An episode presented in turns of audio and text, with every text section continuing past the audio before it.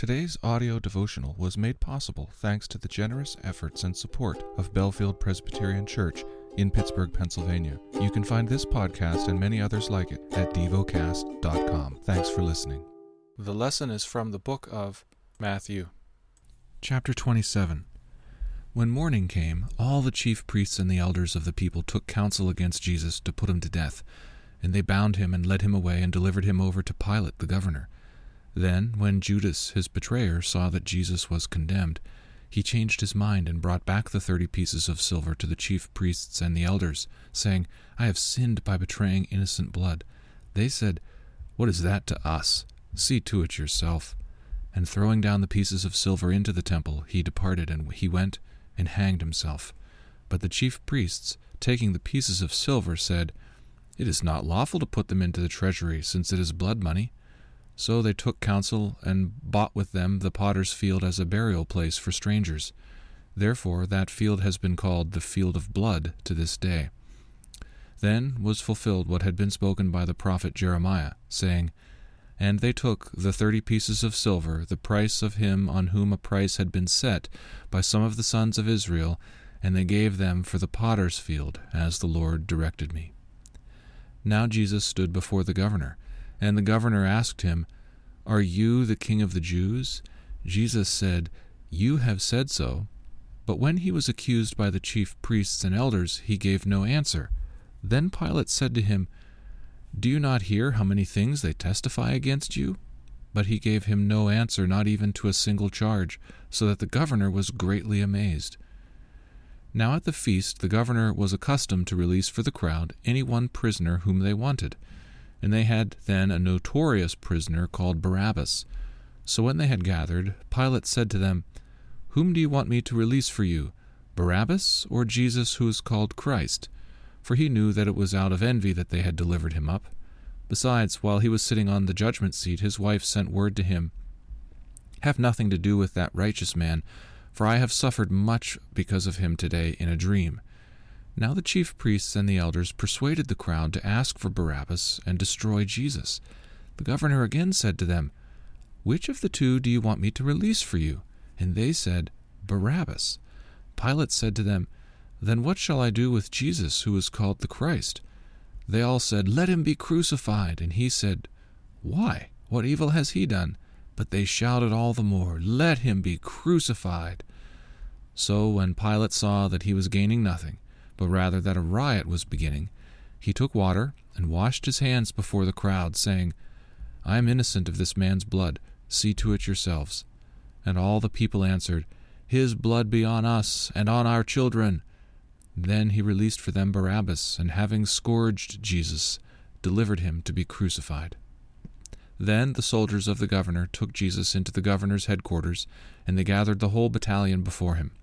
And they stripped him, and put a scarlet robe on him, and twisting together a crown of thorns, they put it on his head, and put a reed in his right hand. And kneeling before him, they mocked him, saying, "Hail, King of the Jews!" And they spit on him, and took the reed, and struck him on the head. And when they had mocked him, they stripped him of the robe, and put his own clothes on him, and led him away to crucify him. As they went out, they found a man of Cyrene, Simon by name. They compelled this man to carry his cross, and when they came to a place called Golgotha, which means place of a skull, they offered him wine to drink, mixed with gall, but when he tasted it, he would not drink it. And when they had crucified him, they divided his garments among them by casting lots. Then they sat down and kept watch over him there. And over his head they put the charge against him, which read, "This is Jesus, the King of the Jews." Then two robbers were crucified with him, one on the right and one on the left. And those who passed by derided him, wagging their heads and saying, "You who would destroy the temple and rebuild it in three days, save yourself. If you are the Son of God, come down from the cross." So also the chief priests, with the scribes and elders, mocked him, saying, "He saved others, he cannot save himself. He is the King of Israel, let him come down now from the cross, and we will believe in him. He trusts in God, let God deliver him now if he desires him. For he said, 'I am the Son of God.'" And the robbers who were crucified with him also reviled him in the same way. Now from the sixth hour there was darkness all over the land, until the ninth hour. And about the ninth hour Jesus cried out with a loud voice, saying, Eli, Eli, lama sabachthani, that is, My God, my God, why have you forsaken me? And some of the bystanders, hearing it, said, This man is calling Elijah. And one of them at once ran and took a sponge, filled it with sour wine, and put it on a reed, and gave it to him to drink. But the others said, Wait, let us see whether Elijah will come to save him. And Jesus cried out again with a loud voice, yielded up his spirit. And behold, the curtain of the temple was torn in two from top to bottom, and the earth shook, and the rocks were split. The tombs also were opened, and many bodies of the saints who had fallen asleep were raised. And coming out of the tombs after his resurrection, they went into the holy city, and appeared to many. When the centurion and those who were with him, keeping watch over Jesus, saw the earthquake, and what took place, they were filled with awe, and said, Truly, this was the Son of God. There were also many women there, looking on from a distance, who had followed Jesus from Galilee, ministering to him, among whom were Mary Magdalene and Mary the mother of James and Joseph and the mother of the sons of Zebedee. When it was evening, there came a rich man from Arimathea named Joseph, who also was a disciple of Jesus. He went to Pilate and asked for the body of Jesus. Then Pilate ordered it to be given to him.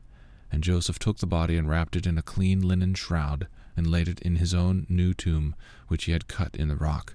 And he rolled a great stone to the entrance of the tomb and went away. Mary Magdalene and the other Mary were there, sitting opposite the tomb. The next day, that is, after the day of preparation, the chief priests and the Pharisees gathered before Pilate and said, Sir, we remember how that impostor said while he was still alive, After three days I will rise.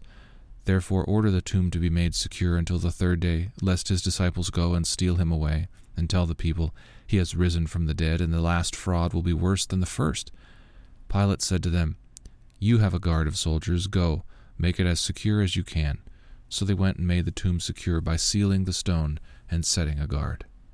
Meditate and dwell on what you're paying attention to in God's Word. How has it connected with your heart or mind?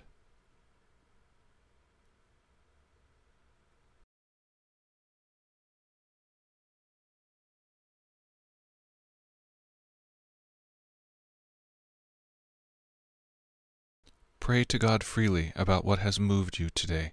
Turn your thoughts to Him and enjoy His presence. We offer the following as prayer topic suggestions. For architects. For prisoners and the criminal justice system. Thank you for listening to Devocast.